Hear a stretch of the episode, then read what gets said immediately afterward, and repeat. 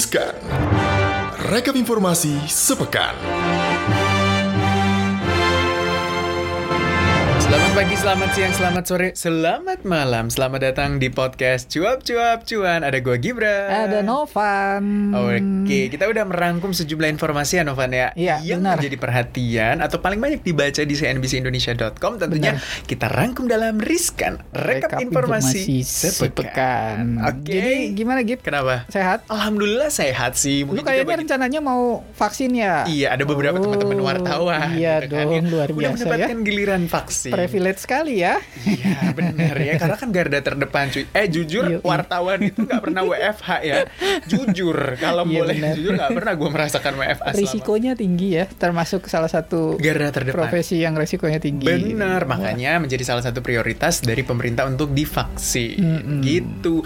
Berbicara soal yang saat ini banyak terjadi, mm-hmm, kalau dengar atau mungkin teman-teman Sobat Cuan nonton kemarin di apa C N B C Indonesia Economic Outlook gitu kan. Yeah. Ini udah disonding-sonding. Ini soal future masa depan adalah mata uang digital ya. Iya. Yeah. Ah. Mata uang digital Indonesia ya. Berarti kodenya apa tuh? I D R D. I D R D kali ya. Rupiah digital.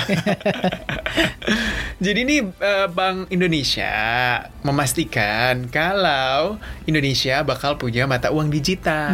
Hmm. Gitu. Jadi mata uang ini akan bisa mendukung pertumbuhan ekonomi digital. Benar. Gitu katanya. Jadi Pak Gubernur Bank Indonesia, Pak Perry Warjiyo bilang kalau Bank Sentral akan menerbitkan mata uang digital. Dan menurut Pak Perry Warjiyo gini nih kata-katanya. Kami rumuskan Bank Sentral, Bank Digital. Eh, kami rumuskan Sentral, Sentral Bank, Bank Digital, Digital currency yang B I akan terbitkan dan juga edarkan dengan bank-bank dan juga fintech dengan wholesale dan juga retail. Hmm. Gitu. Jadi menurut Pak Perry, B I akan berkoordinasi dengan bank sentral lainnya untuk mengeluarkan apa namanya mata uang, mata digital, uang digital ini. Gitu. Ya. Gitu. Nah, meskipun kita nanti bakalan punya mata uang digital, mm-hmm, gitu kan, bukan berarti aset-aset kripto yang ada di cryptocurrency itu kemudian otomatis berlaku ya, nah, diakui sebagai alat transaksi. Mm-hmm. Karena di undang-undang kita memang kemarin kan juga kita sempat bahas ya bahwa uh, alat transaksi di Indonesia itu hanya satu, yaitu mm-hmm, rupiah. Mm-hmm. Mungkin nanti apa namanya transaksi-transaksi via digital ini ya hitungannya pakai mata uang digital ini. Bener. Yang mungkin valuasinya sama, hanya saja untuk memudahkan, mempercepat, memudahkan transaksi aksi antara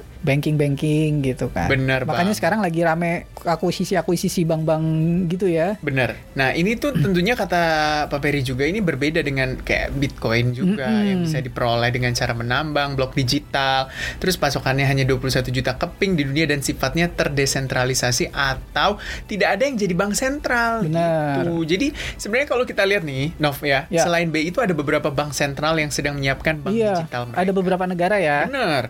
Apa aja tuh yang pertama?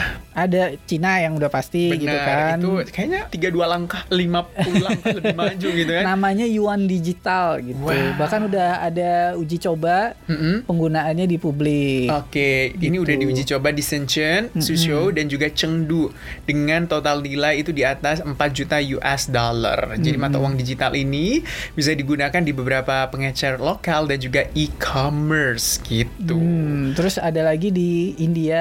Benar. Reserve Bank of India itu bener, juga lagi ngerjain prosedural untuk meluncurkan mata uang digital ini nih, meskipun belum pasti tanggalnya tanggal berapa gitu ya, hmm, tapi ya mereka juga berpikir bahwa ini salah satu cara untuk mendukung ekonomi digital dan justru membendung mem- meluasnya pengaruh cryptocurrency di India. Benar, gitu. Yang ketiga itu ada Afrika Selatan ya, yang yeah, juga mengembangkan. Jadi Bank Sentral Afrika Selatan ini baru-baru mm-hmm, juga mengumumkan bahwa ada proyek Kokatsu untuk untuk mengeksplorasi penggunaan token digital, blockchain, dan juga mata uang digital. Seperti yang dikutip dari The South African. Jadi sebenarnya ketika misalnya bank sentral sudah menuju ke sana, benar, cryptocurrency itu akan semakin pupus dan pudar. Iya. Karena nggak punya underwriter ya, nggak punya. Iya, underlying-nya ya. Underlying-nya tuh nggak ada. Iya, gitu, benar. Jadi... Nah. Mungkin bagi Anda yang selama ini menambang Bitcoin, mulailah berpikir-pikir untuk keluar gitu ya. Jangan sampai nggak bisa naik-naik gitu. Nah, memang volatil banget kan kemarin. Bener. Dan mungkin juga akan dipastikan bahwa eh, tadi menarik juga tuh kalau di India bilang bahwa uang digital ini bahkan bisa eh, mencegah meluasnya penggunaan cryptocurrency. Bener. Gitu kan. Karena memang cryptocurrency itu bukan untuk transaksi, transaksi gitu mm-hmm. kan, apalagi di Indonesia. Berarti udah ada concern dari bank digital bahwa eits, tunggu dulu, lu nggak bisa berkembang sebegitu muda. Iya. Karena gue bank sentral punya kendali atas ini. Dan lebih diakui sebagai alat transaksi. Bener secara banget. Digital gitu. Benar. Nah itu berarti kabar gembira bagi Anda-Anda semua yang benar-benar menggandrungi dunia-dunia digital, mau itu finansial atau apapun itu, yang memang semakin hari itu semakin berkembang dan berkembang iya, besar. Iya benar, toh juga kan kita sekarang ini juga sudah pakai dompet digital kan? Benar. Bayar apapun cashless misalnya. Benar. Saya du- duit saya di dompet itu paling banyak seratus ribu. Iya, duit benar. Itu paling banyak seratus ribu. Mm-hmm. Sisanya di tabungan saham. Hah? Sisanya di saham. Sisanya investasinya di saham. Di R D N lebih banyak. R D N ya.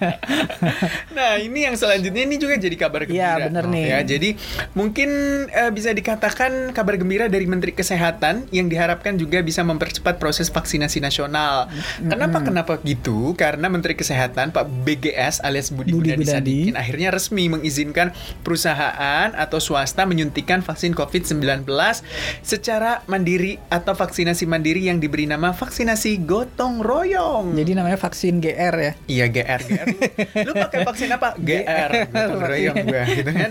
Jadi ini dituangkan dalam Peraturan Menteri Kesehatan Republik Indonesia Nomor sepuluh garis miring dua ribu dua puluh satu tentang pelaksanaan vaksinasi dalam rangka penanggulangan pandemi covid sembilan belas atau Coronavirus Disease dua ribu sembilan belas yang ditandatangani Rabu kemarin. Rabu kemarin ya, baru ya. Nah, sebenarnya aturan ini vaksin gotong royong ini itu dilakukan untuk perusahaan-perusahaan. Hmm. Jadi perusahaan-perusahaan yang mau memvaksin karyawannya secara mandiri boleh. Itu dibolehkan. Benar. Tapi dia nanti tidak bekerja sama dengan rumah sakit pemerintah, uh-huh. tapi rumah sakit swasta. Okay. Jadi dikoordinir sendiri nih gitu. Hmm. Misalnya perusahaan Sobat Cuan nih, tiba-tiba Sobat Cuan dapat email untuk data pernah divaksin atau enggak gitu kan ya. Terus kemudian nanti disiapin tuh vak- proses vaksinnya sama kantornya masing-masing. Oke, dan, dan gratis juga kan? Gratis juga, tapi jenis vaksin yang digunakan harus berbeda dengan vaksin covid sembilan belas yang digunakan dalam program vaksinasi pemerintah. Hmm. Tetapi distribusi vaksin melalui P T Bio Farma Persero. Tetap itu ya. Pak Erick Thohir, Menteri B U M N. Jadi uh, Pak Erick Thohir juga Menteri B U M N hmm. juga sebelumnya sebenarnya sudah bilang kalau vaksinasi gotong royong itu bersifat gratis ya. Dan bentuknya adalah perusahaan swasta membeli vaksin dari pemerintah. Bener. Kemudian B U M N membagikannya kepada karyawan. Dan juga Pak Erick bilang untuk menjalankan program vaksin gotong royong ini pemerintah sudah menyelenggarakan rapat dengan Kadin. Hmm, karena memang uh, Sobat Cuan ternyata sebenarnya perusahaan-perusahaan itu udah pengen buru-buruan nih. Punya duit. Gue nggak apa-apa deh, iya benar.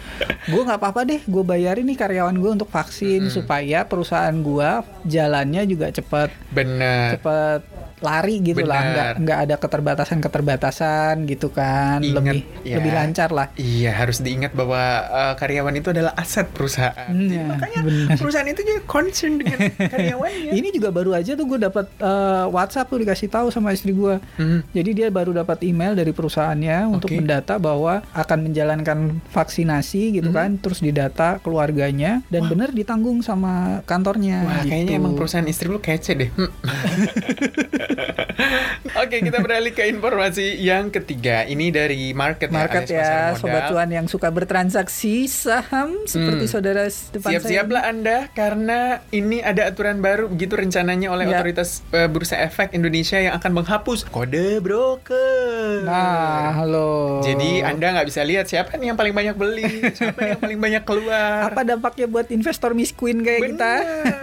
Jadi broker summary atau broksum ini merupakan satu alat yang yang biasanya digunakan sebelum membeli saham oleh trader ya. Mm-hmm. Jadi rencananya Bursa Efek Indonesia akan memberlakukan kebijakan baru dengan menghapus kode broker dan domisili dalam running trade di sistem perdagangan saham. Jadi memul- uh, apa ya? Ini memunculkan pro kontra. Ya, benar. Karena dalam petisi yang ditandatangani oleh dua ribu enam ratus enam belas investor, ini tidak di, eh, disebutkan bahwa kebijakan Bursa Efek Indonesia ini dinilai tidak berpihak dan sangat merugikan investor retail. Nah, itu dia. Ternyata ini Direktur Perdagangan dan Pengaturan anggota Bursa B E I, mm-hmm. Pak Laksono Widodo itu bilang sebenarnya penghapusan ini tuh uh, masalahnya dalam tanda kutip ya menurut gua ya, mm-hmm. itu agak sepele cuy. Kenapa? Masalah bandwidth. Bandwidth? Iya. Oke. Okay. Jadi karena katanya ya dengan seiringnya men, uh, makin tingginya investor retail, mm-hmm. transaksi perdagangan sehingga kalau ada uh, kode broker ini menjadi salah satu yang membuat berat server. Oh, gitu. Sehingga terjadi hmm. apa namanya latensi atau frekuensinya agak telat akhir-akhir ini. Mm-hmm. Nah, cost-nya untuk menambah kapasitas bandwidth ini katanya cukup mahal gitu. Ah. Cuma banyak yang nggak setuju gitu banyak, kan. Banyak banyak banget gitu kan. Kalau ini menurut analis sekaligus kepala riset Monex Investindo Pak Ariston Tjendra hmm. mengatakan kalau investor itu sangat perlu untuk melihat kode Benar. broker dan tipe investor pada saat jam bursa untuk mengetahui harga hmm. pergerakan saham tersebut. Ia juga bilang kalau kode broker dan tipe investor bisa menunjukkan siapa yang sedang membeli atau siapa sedang yang menjual suatu saham tertentu. Apakah asing atau lokal atau bisa juga terlihat apakah bandar atau bukan gitu ini, katanya. Ini buat para penganut bandarmologi yes. agak kesulitan nih karena salah satu apa namanya Aduh, alat mereka untuk memantau bandarnya iya, ini bakalan dihapus gitu kan gitu. Jadi informasi kode broker ini dan tipe investor memang diperlukan untuk analisa pergerakan harga saham yeah, yang berjalan. Betul. Biasanya Bursa Efek Indonesia asing atau bandar menggerakkan harga dan retail ini bukan gue yang bilang ya. Tadi dibilang sama Pak Ariston Tjendra gitu kan. Jadi uh, apa ya In, uh, itu diguna, diperlukan untuk analisa pergerakan harga saham lah intinya pokoknya gitu. Dan katanya juga kalau misalnya uh, ini tetap dihapus gitu ya, itu memang investor retail tuh bakal rugi mm-hmm. merugikan mm-hmm. karena ibaratnya oh, gini ya, bisa lihat kayak nggak ya. punya ini nggak nggak punya lentera berjalan di tengah jalan yang gelap gitu kan? Iya. Ya. Tapi katanya juga. Huh? Otomatis investor akan bergantung pada data-data fundamental. Hmm. Tapi jadi, kan kerja keraslah Anda ya. hmm. Yang selama ini cuma modal tebak-tebakan, investasi saham, cuma ikut-ikutan gitu semuanya. Ya. Wah, oh lagi naik nih, eh, ada di gainers nih, yeah. udah naik lima persen. Wah, kira-kira bisa naik uh, Ih, rame dua puluh lima persen. Nih, gitu kan. Siapa nih yang beli yeah. gitu kan? Oh, broker ini masuk oh, gitu okay, kan. Oke, kita beli itu. Hmm, sekarang belajar tuh fundamental sama teknikal. Iya kan? Hmm, mudah-mudahan kita enggak tahu ya. Kan masih bulan Juni masih Bener. panjang, mungkin nanti ke depan bakalan ada perubahan-perubahan hmm. lagi. Tapi Cuma, selama sampai Juni hmm. maksimalkan cuan aja. Cuan. Nah, buat sobat cuan yang mau tahu lebih dalam soal uh, efeknya apa sih penghapusan kode broker ini? Mm-hmm. Kita akan bahas di Paham. Oke, benar ya. Karena udah ada yang nge-D M cuy, banyak Tantang yang nge-D M gitu. Bahas dong soal penghapusan kode broker, dampaknya benar. Kayak gimana.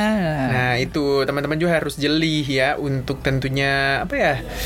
Jelih melihat setiap peluang investasi di pasar modal. Mm-hmm. Oke, okay, next pasti. Selanjutnya kita punya informasi soal orang yang tergeser atau terdepak dari pucuk pimpinan sebagai orang terkaya di muka bumi ini. Gak lawas, ya. Gak lama dia ya? Gak lama. Ya? Ingat ya, sobat cuan, roda itu berputar. Kadang di atas, kadang di bawah. Tapi doi walau ke bawah, nggak ke bawah juga kayak saya. Iya, kan? Nah ini bos Tesla Elon Musk akhirnya lengser dari pucuk pimpinan sebagai orang terkaya. Jadi posisi bergengsi ini kembali lagi ke pangkuan Jeff, Jeff Bezos yang punya e-commerce Amazon. Ini nah itu gara-gara mungkin gara-gara valuasi saham kali ya. Valuasi saham dan hmm. Bitcoin. Benar. Jadi si tukang pom-pom ini saya bilang aja di pom-pomers ya. Iya. Karena emang si, apapun yang dicuit sama dia naik gitu. Iya, Bitcoin kemarin kan akhirnya uh, turun sempat turun drop lagi kan. Bener. Sementara Tesla tuh waktu itu kan juga udah borong banyak. Mm-hmm.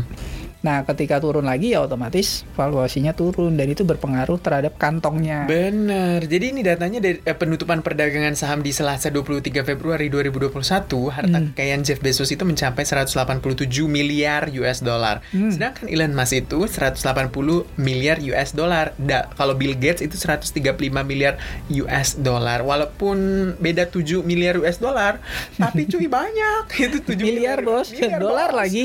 Hmm, gitu kan, dolar. Lagi gitu kan. Jadi merosotnya peringkat Elon Musk ini dikarenakan kejatuhan harga saham Tesla. Iya kan benar ya sama Bitcoin Mm-mm. gitu. Iya. Jadi Tesla anjlok delapan persen mm. gitu kan. Jadi Tentu. emang nggak boleh jumawa ya. Pak Elon jangan suka pom-pom gitu ya. Kasihan orang-orang yang suka ikut arus iya Anda loh, gitu kan. Bener. Ternyata juga banyak uh, di forum-forum uh, aset kripto gitu mm. ya, perdagangan-perdagangan aset kripto itu yang teriak wah drop lagi, wah nyangkut. Itu dua tiga hari kemarin hmm? hampir semua aset kripto yang diperdagangkan di apa platform-platform di Indonesia merah membara semua. Hari ini kalau kita kan saham ya, maksudnya kita kan ininya saham. Bener. Gitu ya. Kita tahu kalau misalnya sahamnya lagi drop, turun, tuh kelihatan tuh kantornya kelihatan gitu kan. Kripto gitu kan. Drop cari di mana ente ya? Gue tanya sekarang. Yang kita lihat cuma merah, udah gitu kan enggak ada indeksnya kan. Kalau misalnya misalnya nih ya B B C A merah tuh di Sudirman kantornya ada. Masih gitu. Berdiri tegak. Masih berdiri tegak gitu kan, atau B B N I B B R I itu masih ada di situ, Anda lihat kantornya kripto merah. Dia cuma grafis aja Anda lihat sampai enggak tahu sampai kapan gitu. Itu lu dia. Sengit banget sih sama kripto. Bukan gue enggak gue enggak bener sih, bener gue enggak sama sekali punya tendensi, cuma maksudnya bijaklah dalam yeah, yeah, yeah, yeah. Hati-hati ya. Gini ya, kalau kamu cuan bagi diri kamu sendiri nggak apa-apa, kalau kamu mau rugi sendiri juga boleh gitu, nikmatin ya. Lah gitu nah, ya. Nikmatin aja gitu kan, nggak usah dipamer-pamer. Bener, kalau bis kalau bisa menikmati keuntungan kenapa tidak bisa menikmati kerugian. Bener, itu sobat cuan ya, dimanapun Anda berinvestasi, apalagi di pasar modal. Siap cuan, siap cut loss. Oh. Oke, okay, itu dia sobat Mantap. Cuan yang menjadi berita yang paling banyak diklik di ya, C N B C Indonesia dot com di pekan ini, di hari Jumat di tanggal dua puluh enam Februari dua ribu dua puluh satu. Terima kasih sudah dengerin Rizkan rekap informasi sepekan. Semoga sehat selalu ya. Benar, semoga sehat. Semoga weekend ini membawa kecerahan. Amin gitu ya. Kita udah lihat banyak yang mulai divaksin, jadi mm-hmm. ada harapan ke depan. Benar, harapan akan selalu ada, tapi tetap patuhi protokol kesehatan. Betul. Jangan lupa juga untuk update semua informasi kamu di cuap underscore cuan, itu Instagram kita, atau di C N B C Indonesia dot com atau di w w w dot c n b c indonesia dot com atau download aja aplikasi C N B C Betul. Indonesia. Oke, kita mau pamit dulu Gibran. Novan pamit. Bye. Bye.